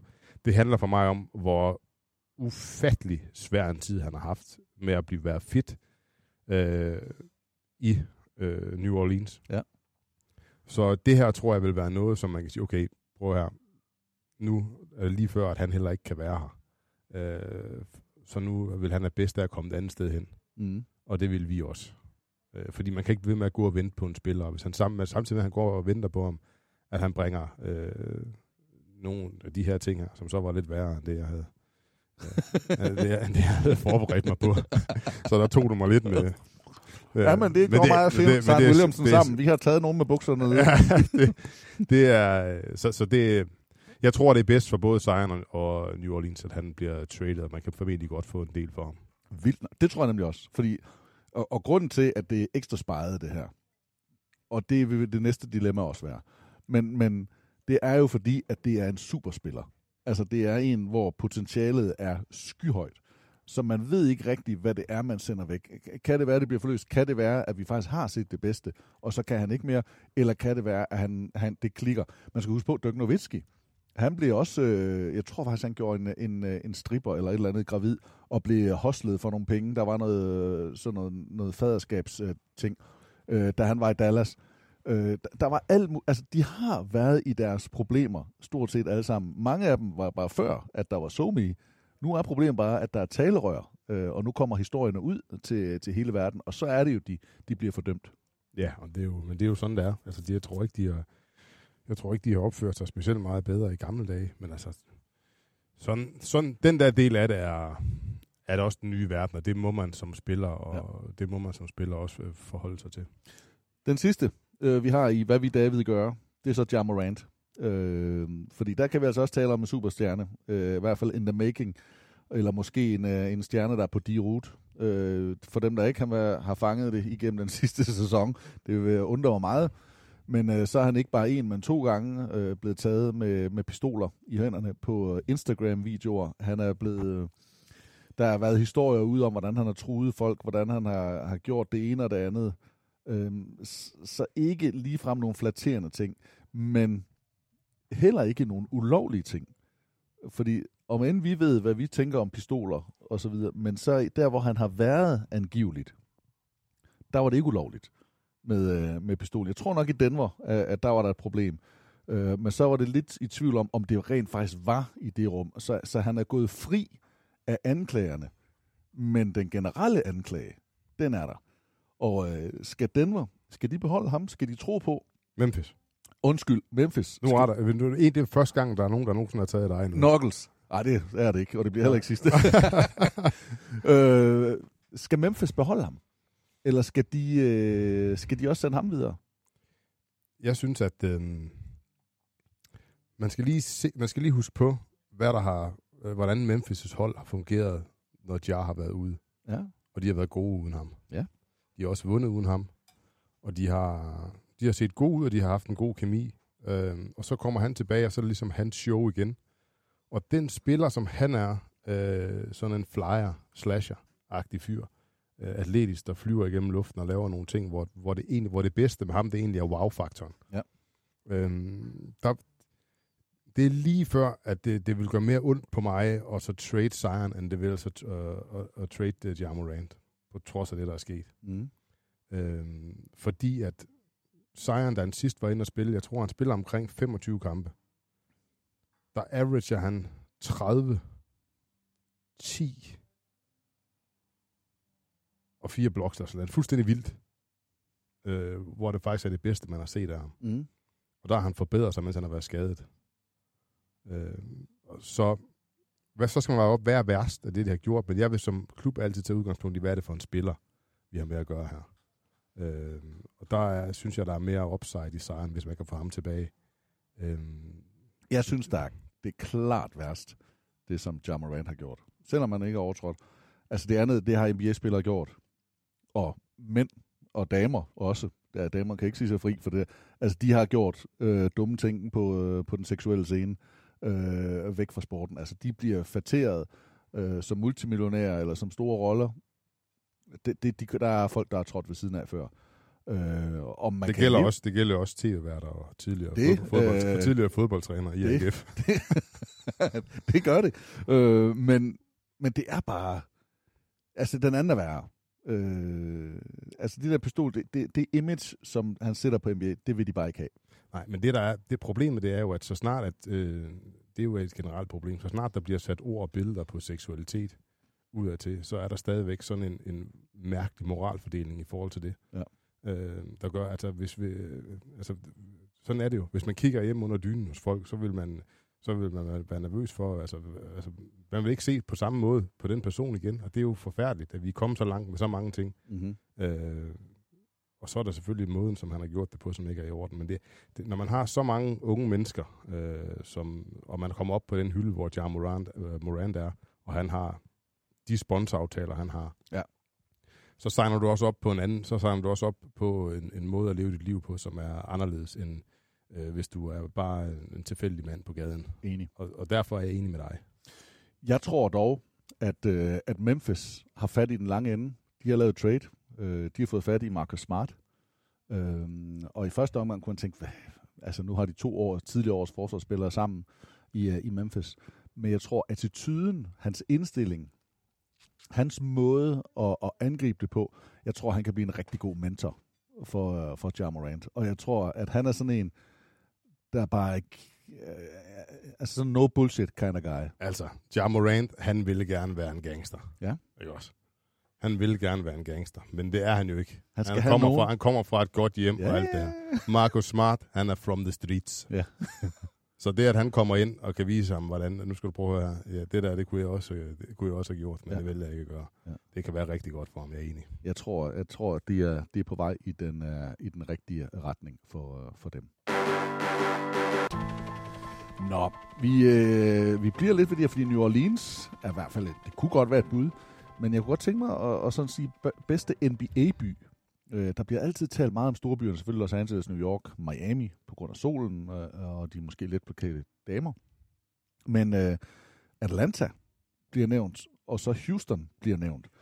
Uden at, øh, at du skal vurdere byerne for dig, men, men tror du, det har tror du, det har en betydning, når man skal skrive under som free agent, om man vil til den gode NBA-by, altså den gode by at, at være i, fordi at der eventuelt er de gode natklubber, øh, de rigtige rapper, de rigtige stjerner, eller filmstudier, eller sådan noget. Altså NBA-kulturen, øh, som den er blevet nu, hvor vi ser blandt andet, hvad, der, hvad er det, der får Jamal Morant, Morant til de her ting her og sådan noget. Øh, det er jo meget af den sorte kultur, der har været i, i USA i mange år. Og hvis der er en, en by, som ligesom øh, har det som, som kendetegn, så er det jo Atlanta, hvor vi har der er en speciel hip-hop-kultur øh, der, der opstår med Outkast og de andre, der kommer frem, og, mm-hmm. og det skaber en, en helt speciel kultur. Musikken er, er øh, førersædet i Atlanta. Øh, mange af de store producer har, øh, øh, er der, og meget af musikken er udsprunget derfra. Øh, derigennem så er det også blevet et, øh, et kæmpe stort, og derfor så er Hawks jo også et, øh, et hold, hvor der ligger en kæmpe upside. Ja. Fordi at byen, den vil så gerne lige præcis den her sport her. Øh, så det er jo øh, det er jo fantastisk. Hvad er den bedste fodboldby så, du har været i? Fordi, eller har, har du ikke tænkt over det? Er det bare en ting, fordi at, at, at NBA-spillerne taler om det, fordi de rejser rundt blandt de her 30 hold? Eller er det noget, man, man taler om, det kunne være fedt at spille, altså Andreas Christensen, der nu spiller i Barcelona, eller Rasmus Nissen, der er på vej til Rom, eller... Ja, nej, nej, nej. Rasmus Nissen spiller i Leeds, og hvis der er et sted, et fodboldby, en klub, en fanbase, som er fed, så er det Leeds United. Okay. Uh, og det er, det, er, det er helt, helt, helt tilbage i tid til, til Billy Bremner og dem her, der, hvor de havde et, et, et voldsomt hold. Uh, så det er, altså Leeds er et... Så Leeds topper Roma? Uh, det er jeg nødt til at sige ja til. Ja, fedt. Det er jeg nødt til at sige ja til, altså sådan som fodboldby, og sådan det, man tænker omkring fodbolden. Rom er, er jo også fedt, og der, det er jo en, en fantastisk fed klub med masser af historie, og øh, jeg var dernede for, for tre måneder siden og se en kamp, og det er, øh, altså, når du får din billet, ikke også, så, skal du, så, så, giver du, så kigger du på billetten, og så skal du sige til taxichaufføren, hvor du skal hen. Hvad for en indgang? Nej. Nej. Så kigger du på navnet på den vej, hvor Stadio Olimpico det ligger. Og der står der Via dei Gladiatori. Velkommen til. Ja, ja, det er fantastisk. Så det er også fedt. Så altså, øh, hvis, hvis, øh, hvis øh, NK han ender der, så øh, har han lige to af de voldsomste steder overhovedet på CV'et. Ah, det er fedt. Det er jo det første sted, jeg nogensinde har rapporteret fra i udlandet. En fodboldkamp. Radio Colombo tilbage i 90'erne. Du. Ej, hvor fedt. Der Piacenza mod Roma. 2-1. Sådan. Sådan der, på mobiltelefon. Så kørte det. Så kørte det. så jeg vil glæde mig til at komme ned og se en kamp mere med, med i øvrigt Rasmus, også en stor NBA-fan. Nå, hvor sjovt. Øh, han er meget, meget, øh, meget glad for NBA. Men, men tror du, det har noget? Har det noget at sige? Eller sidder man bare og kigger på øh, nullerne på checken, og så siger, okay, det her, her vil jeg gerne spille? Jeg tror, at øh, i en liga, hvor det er så svært at komme ind, øh, og det samme også med de store fodboldklubber for øvrigt, altså det er så svært at komme der, at så, øh, så er det jo bare en bonus, hvis du bliver draftet, eller du bliver traded til Los Angeles for eksempel, eller New York, eller Miami. Der var snak om Carmelo Anthony dengang, at øh, han tog til New York, eller han tog den kontrakt i New York, fordi at hans kone skulle ind på, på filmmarkedet. Hun skulle ind og have noget serie, og der var der øh, mulighederne i New York. Altså, at man tænkte, familien der, der. Der kan du, der kan du bare se. Altså, der, så selvfølgelig er der nogle ting, øh, som, kan, som kan spille ind der, men mm. altså, jeg ved ikke, hvor mange spillere er der i NBA? 400? Ja, 450. 450. Altså en sport, hvor, du, hvor der kun er 450, der får lov at opleve det. Hvis du samtidig med det så også er lidt kredsen, hvor, hvor du vil hen, så synes ja. jeg, man er... Så begynder man at stramme det. begynder man at stramme den en lille smule, ikke? Hvis du skulle have været en af de her NBA-spillere, nej, hvis du havde været en NBA-spiller, øh, hvem havde du så været? Hvem kan du se dig selv i? Øh, eller har du kunne se dig selv i? Det må også godt være tilbage i tiden. Jeg tager lige en bid tatar, håber det er okay. Jamen altså, det, man kan jo sige, i, i min... Der var jo ingen tvivl om, at jeg, jeg fandt jo noget af mig selv i Dennis Rodman. Ja. Eller, ja, det talte vi også om i Crunch Time. Ja, ja det, det gjorde vi. Men altså, det er jo... Jeg ved ikke, om jeg har været hård nok til at så spille den form for basket, som han, øh, som han spillede. Så det er for mig, så er det sådan lidt... Tændte du, tændte du på at få tæv? Altså øh, fysisk ja, ja, Hvis, du, hvis ja, du blev ja, ramt hårdt, var det så ja. noget, der, der gav dig... Øh, hvis du fik blod i munden? Ja, det var det, det, desværre, ja. ja. Det er også derfor, jeg lige inden for det sidste halve år begyndte at bokse i en scene, der hvor jeg ikke skal få mange slag i hovedet til. Ikke? Så det ja, er, ja. Men, men der er ingen tvivl om, at den fysiske kontakt og det der, det, det, det var... Det skal man jo også helst. Ja. Øh, så jeg, jeg startede egentlig med, at jeg gerne ville være bokser, og, og købte min, for, da jeg havde gået mine aviser første gang, købte jeg et par, par helt nye boksehandsker nede i Tip Top Sport nede i Skagen. og da min mor kom hjem og, og så, at vi var ind i gang med at have lavet boksering inde på værelset, og, og vi lå med næseblod, en 3-4 drenge, så, så, så vaskede hun de der handsker af og kørte ned til, øh, til Bjarne og Jette ned i Tip Sport i Skagen og bad dem pænt om at tage de her handsker her tilbage. Efter det, så, så ville jeg spille ishockey. Øh, så tog vi til Frederikshavn, og så var jeg faktisk med til en træning der. Jeg elskede ishockey, jeg elskede kontakten, og jeg var god til at stå på skøjter, og stå på skøjter, siden jeg var helt lille. Ja. Øh, og det var egentlig okay lige indtil, at hun så, hvordan jeg blev smadret ind i banden. Så måtte jeg heller ikke det. Og derefter så var det fodbold. Som så, så var, det var der, der måtte ja, være. der måtte jeg være. Så jeg har hele tiden søgt den sådan lidt, lidt ekstreme sport. Så, så synes jeg, at Dennis Rodman er et godt bud. Men Rodman var jo på ingen måde offensiv. Altså, han var jo nærmest alt andet end offensiv. Nej, så Hvis man skulle havde... kigge på dig der, så vil jeg umiddelbart tænke, så, ja. så er det ikke lige det, der rammer. Nej, men det, det er jo klart, at det der Bulls-hold, det følte meget. Jeg, havde en, jeg, jeg følte virkelig det der... Jeg følte det der Scotty Pippen der, og jeg, mm. jeg, jeg kan huske, da jeg skiftede til, til Tyskland, der bad jeg mig at få nummer 33, så det har, på det tidspunkt der, der var der noget med Scotty Pippen, og den måde, han spillede på i begge ender af banen, og den måde, han også øh, ligesom understøttede Michael Jordan på, ja. som, øh, som, som tiltalte mig. Så, som basketspiller, så tror jeg, at jeg ville, selvom jeg lige er en, en meter eller to for lav til det, så, øh, så havde det nok været så, Scotty så, Pippen. Så, så deromkring, ja. ja. Han havde jo også, øh, hvis vi skal starte med, med stolpen, øh, der er jo en historie, en legendarisk historie ude om, øh, om hans, øh, en af hans fysiske trænere, og da de tog, fordi Jordan ville jo altid vinde. Han ville altid vinde i alt, hvad de lavede. Det var der, den der bordtennishistorie med, at han købte et bordtennisbord. Han tabte et bordtennis, købte et bord, trænede, ansatte en træner, så tog han tilbage, så spillede han med hele holdet og tævede dem alle sammen i bordtennis. Øh, golf, whatever det var. Men der var én ting, han ikke kunne vinde, og det var i, øh, i L.A. Hver gang han var der, som Madonna, så ville hun have fat i Scottie Pippen. Og det kunne de simpelthen ikke forstå. Så siger ham den fysisk træner, but you gotta understand, Pippen, he was gifted down below. og så kunne Jordan altså ikke vinde. Den, øh, den Ej, kamp, det- den, øh, den snuppede den ikke. Men, Nå, øh, men det er altså også sjovt. Men jeg har hørt fra nært hold, og faktisk, øh, nu kan jeg ikke, øh, hvad hedder det, komme med min øh, kilde til den. Nej. Men øh, Patrick Ewing skulle Ja. efter sine have, have været nødt til at så simpelthen tape den til, til låret, Ja. for, for at få fred. For, øh, Jan Halvor Halvorsen-stil. Ej, nu er vi, den her, den her, den, det, er, det, er- det er rigtig, øh, men sådan er det jo. Det kan vi ikke gøre noget ved. Nej, der var nogen, der havde jamen, øh, et ekstra ben. Øhm, jeg, har- jeg har skrevet Memory Lane. Vi, vi nærmer os en afslutning. Vi skal også have kigget den der sporkugle, og så skal vi kigge lidt frem øh, mod NM. Men Memory Lane, dit første, dit bedste og dit værste minde fra, fra NBA, det er jo ikke det samme. Det er, helt med, øh, det er med på. Så det, det er jo egentlig tre øh, små historier, jeg, jeg lidt håber på. Men, men hvad, hvad, hvad er dit første? Kan du huske det? Kan du huske, når du, øh, du første gang støder på verdens bedste basketballliga?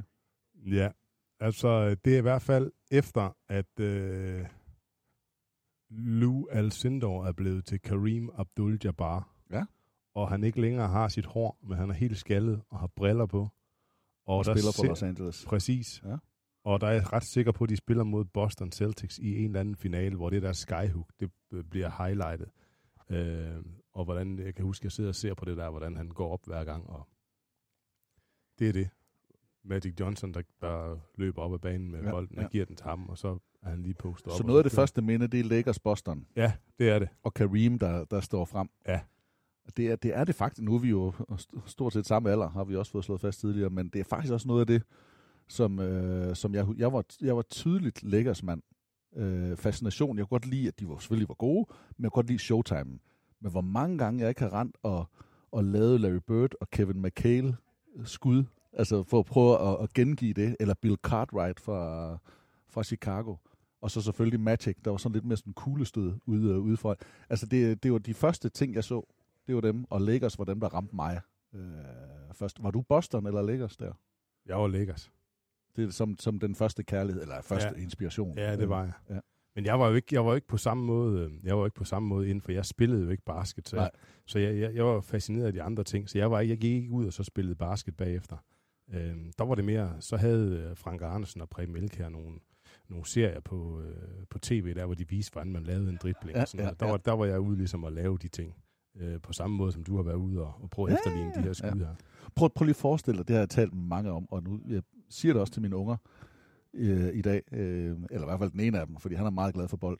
Men hvor stor inspirationskilde, selvom vi, vi sviner telefonen til og YouTube til, for at de bruger for meget tid der, men hvor stor inspirationskilde de har i at kunne se nogle af de altså hvad de kan af finder i dag, kvæg, eller kontra hvad vi kunne af finder, fordi vi så vores inspirationskilde. Det var noget, man så i Sportslørdag, eller et eller andet sammenklip, øh, der var.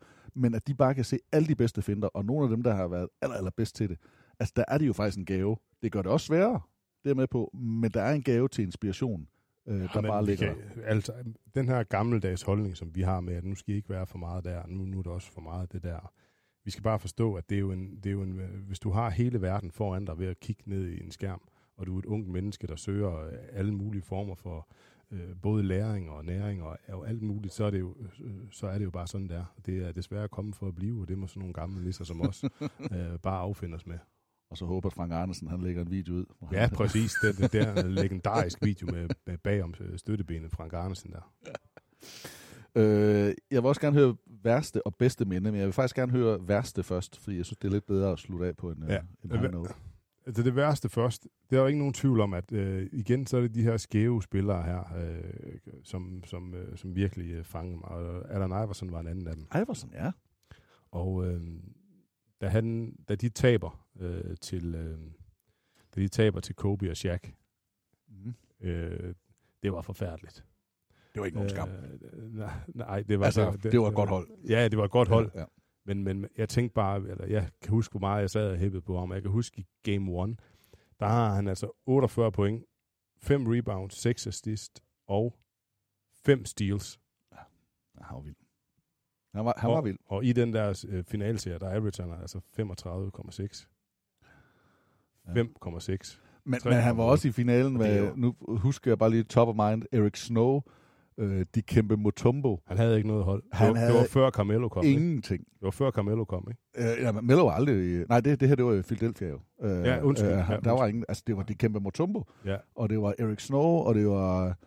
Jeg, jeg ved ikke, om man siger, jeg tror, Dallenberg var backup. Altså, det var, det var... De havde ingenting. Aaron McKee, tror jeg. At det var, han var ene og alene den der stjerne, superstjerne, øh, som bare bar dem frem.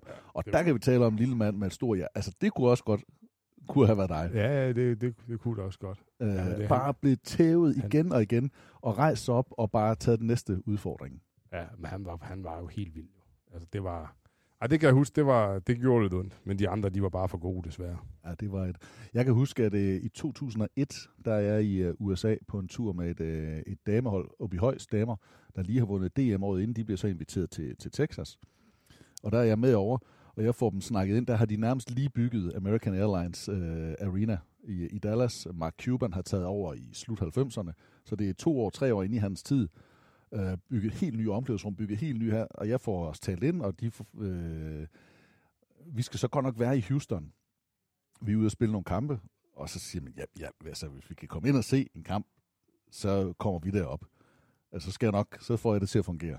Og vi fik en rundtur derinde med, med dameholdet, men damerne skulle så spille i Houston, kunne ikke være der til, øh, til kampen, som vi også blev inviteret tilbage til.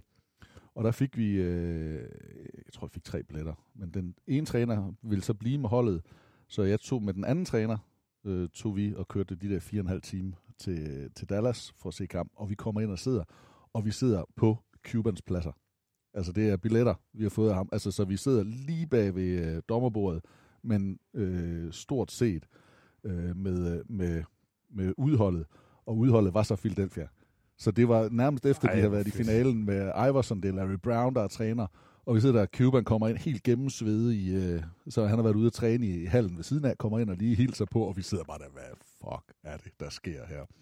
Øh, og det er 2001, det, ej, det er ikke min første, jeg så noget i 93, øh, men, men, men det er min første gang, hvor jeg sidder sådan helt, det er godt nok en træningskamp, ikke? så det er jo preseason, men det er første gang, jeg sidder sådan helt nede tæt på og bare æder det hele ind. Øh, det, det var vildt.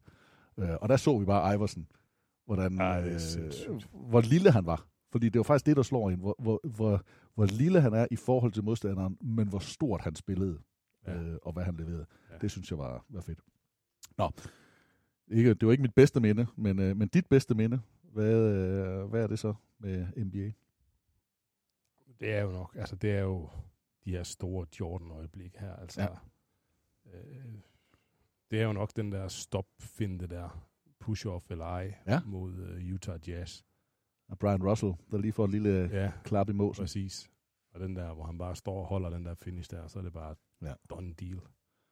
Det, det synes jeg er sådan et ikonisk øjeblik fra den bedste nogensinde, så det, det er helt sikkert det. Har du den der plakat, hvor man ser det bagfra, hvor han står, har du lagt mærke til, at der er en lille knægt, der står med øh, fem fingre hævet og en finger på den anden hånd, der bare står øh, for Nej, det det sjette mester. Det er, altså det er jo i Utah, det er i Salt Lake City, de spiller dernede, så alle sammen, de står jo, og der er jo ikke nogen telefoner, øh, som man vil se i dag, men de står alle sammen sådan helt, og så står der bare en lille knægt med, med seks fingre hævet, som Jordan jo så gør øh, efterfølgende. Ikke på grund af ham, men det har han jo gjort ved alle mesterskaberne. Ja, ja, Øh, ej, det, det er fuldstændig legendarisk øjeblik. Jeg skal lige prøve at se, om jeg ikke kan finde det, mens vi lige, øh, mens vi lige taler om det. Ej, hvor er det fedt. Øhm, Og det var, men det er jo...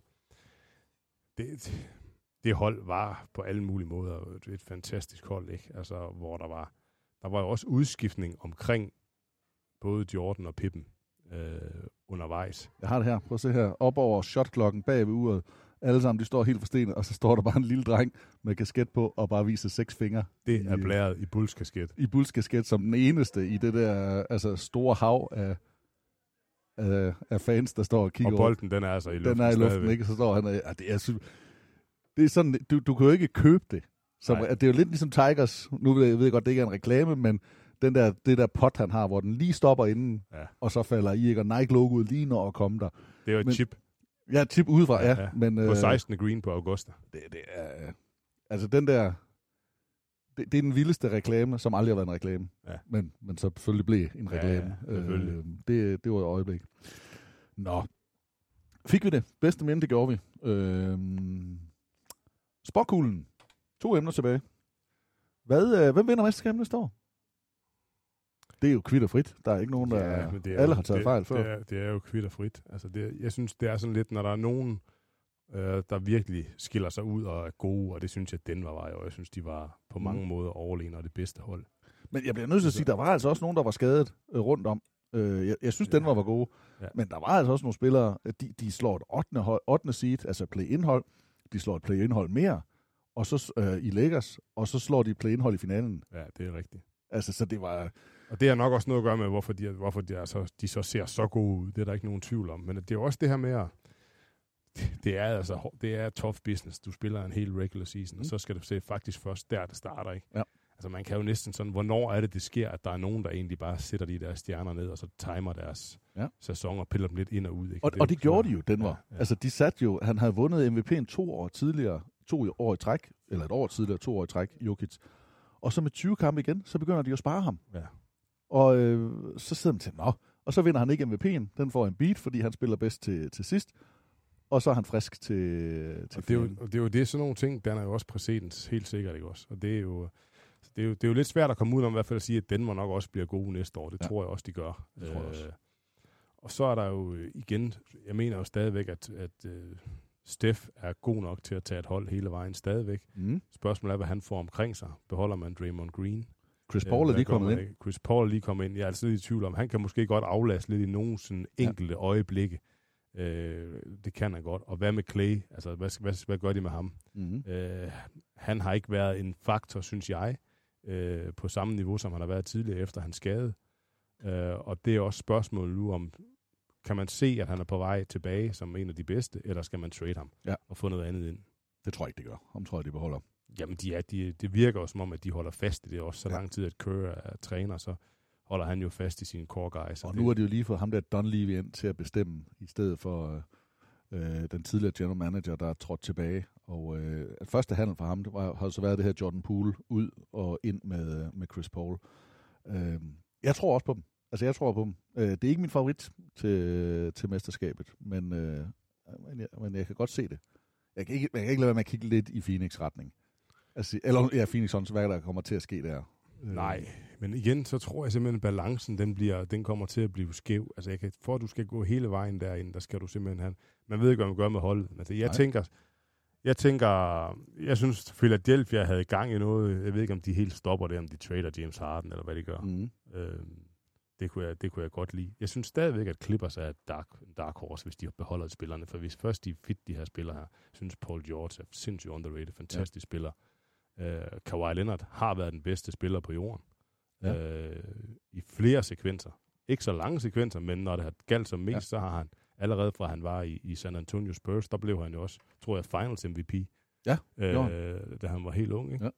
Så, så øh, han er jo bare en, han er jo sådan en X-faktor, alien-spiller, som hvis han pludselig bestemmer sig og bliver fit og motiveret, så kan, så kan han gøre det. Og taler om en alien, jeg, jeg, jeg kan ikke... Hvis jeg skulle sætte huset hjem lige nu, så...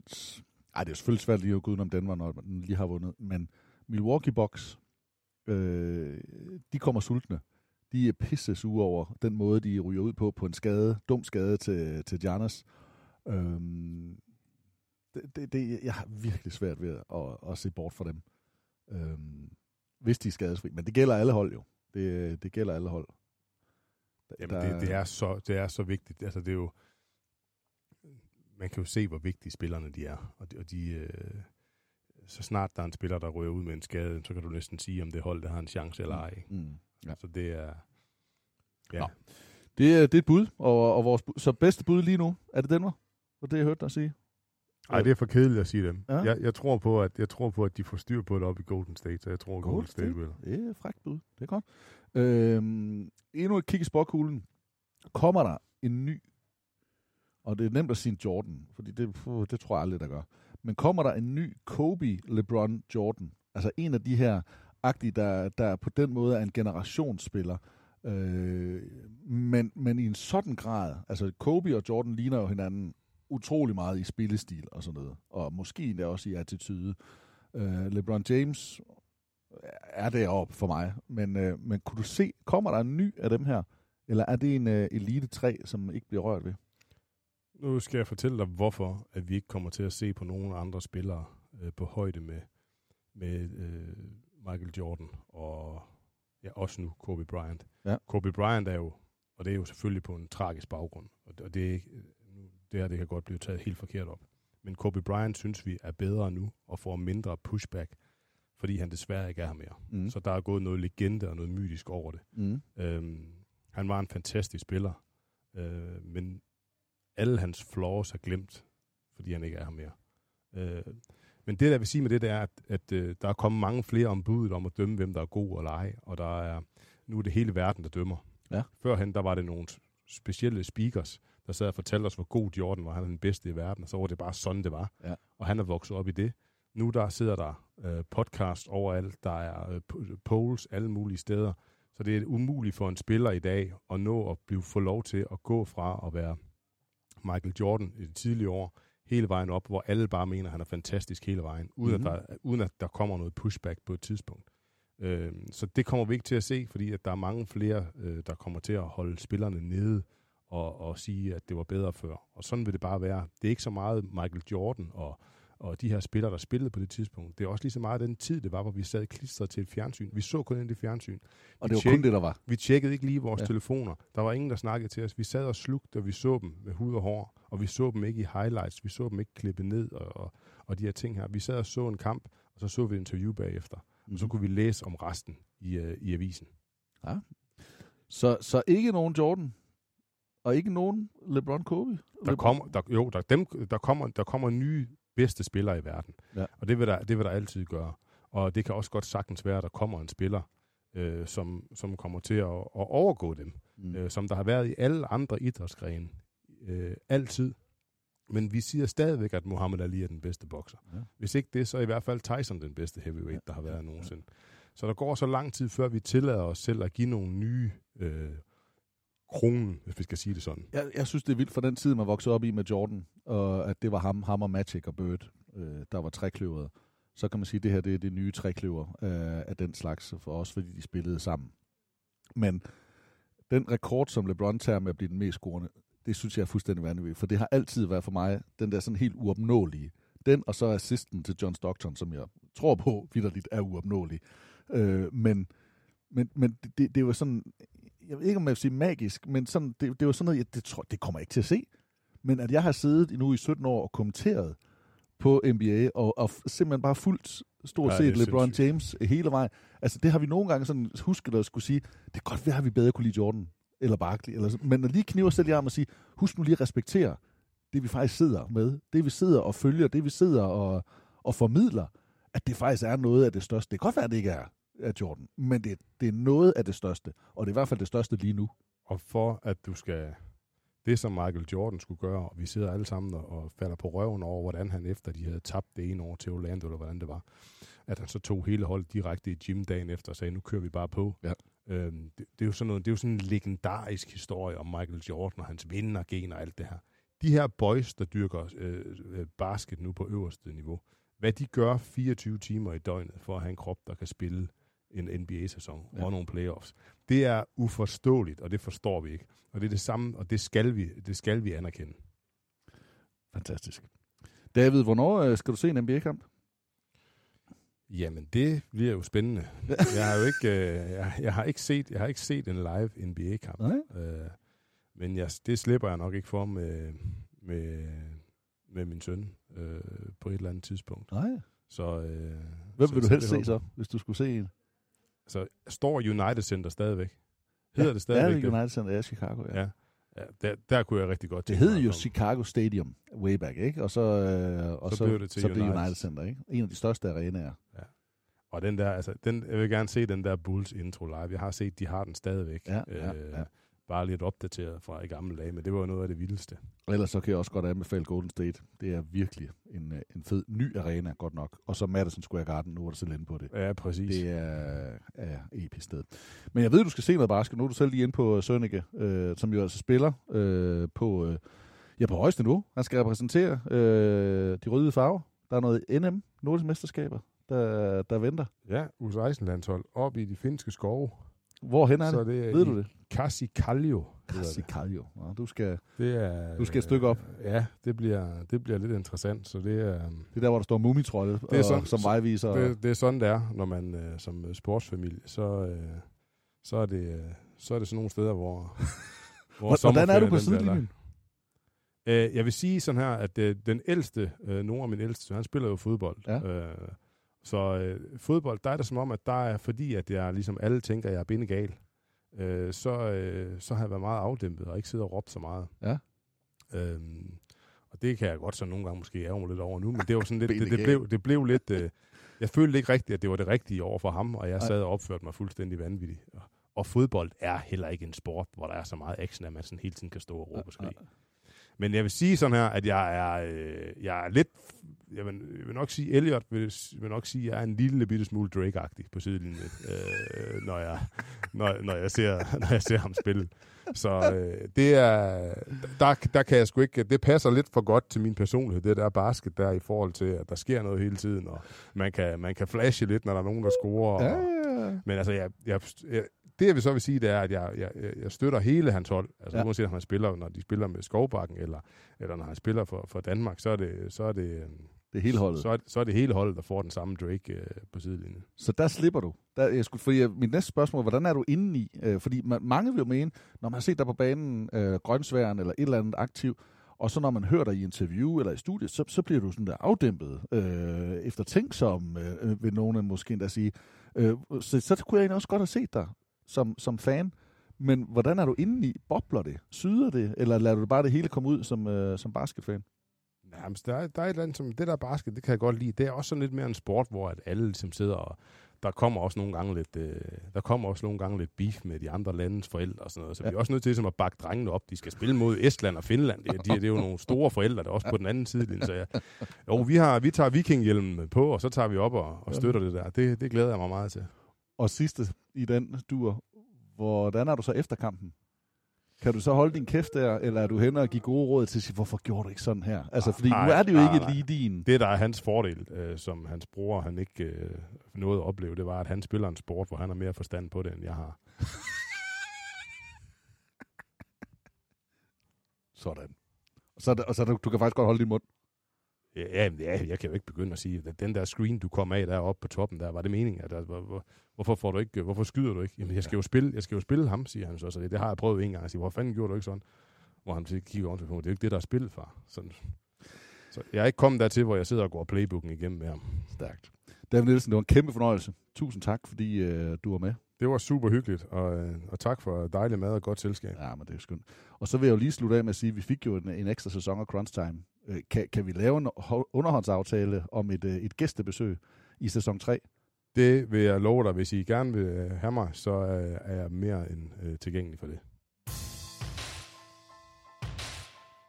Det bliver simpelthen de, de sidste ord herfra. David Nielsen, mine damer og herrer, har sagt, han er tilbage i Crunch Time 3. Vi glæder os til det. Det her, det var en øh, lille halvanden times tid om øh, gode minder. David, det var en øh, udsøgt fornøjelse. Øh, jeg håber meget, vi kan gøre det igen. Og du skal bare vide, at øh, du har et, øh, et stort kærlighedshjerte ude ved de danske NBA-fans. Det er jeg meget, meget glad for. Mine damer og herrer, det var podcasten for denne gang. Mit navn er Thomas Bilde. Tusind tak, fordi I, øh, I lyttede med. Vi håber selvfølgelig, at vi høres ved en, øh, en anden god gang.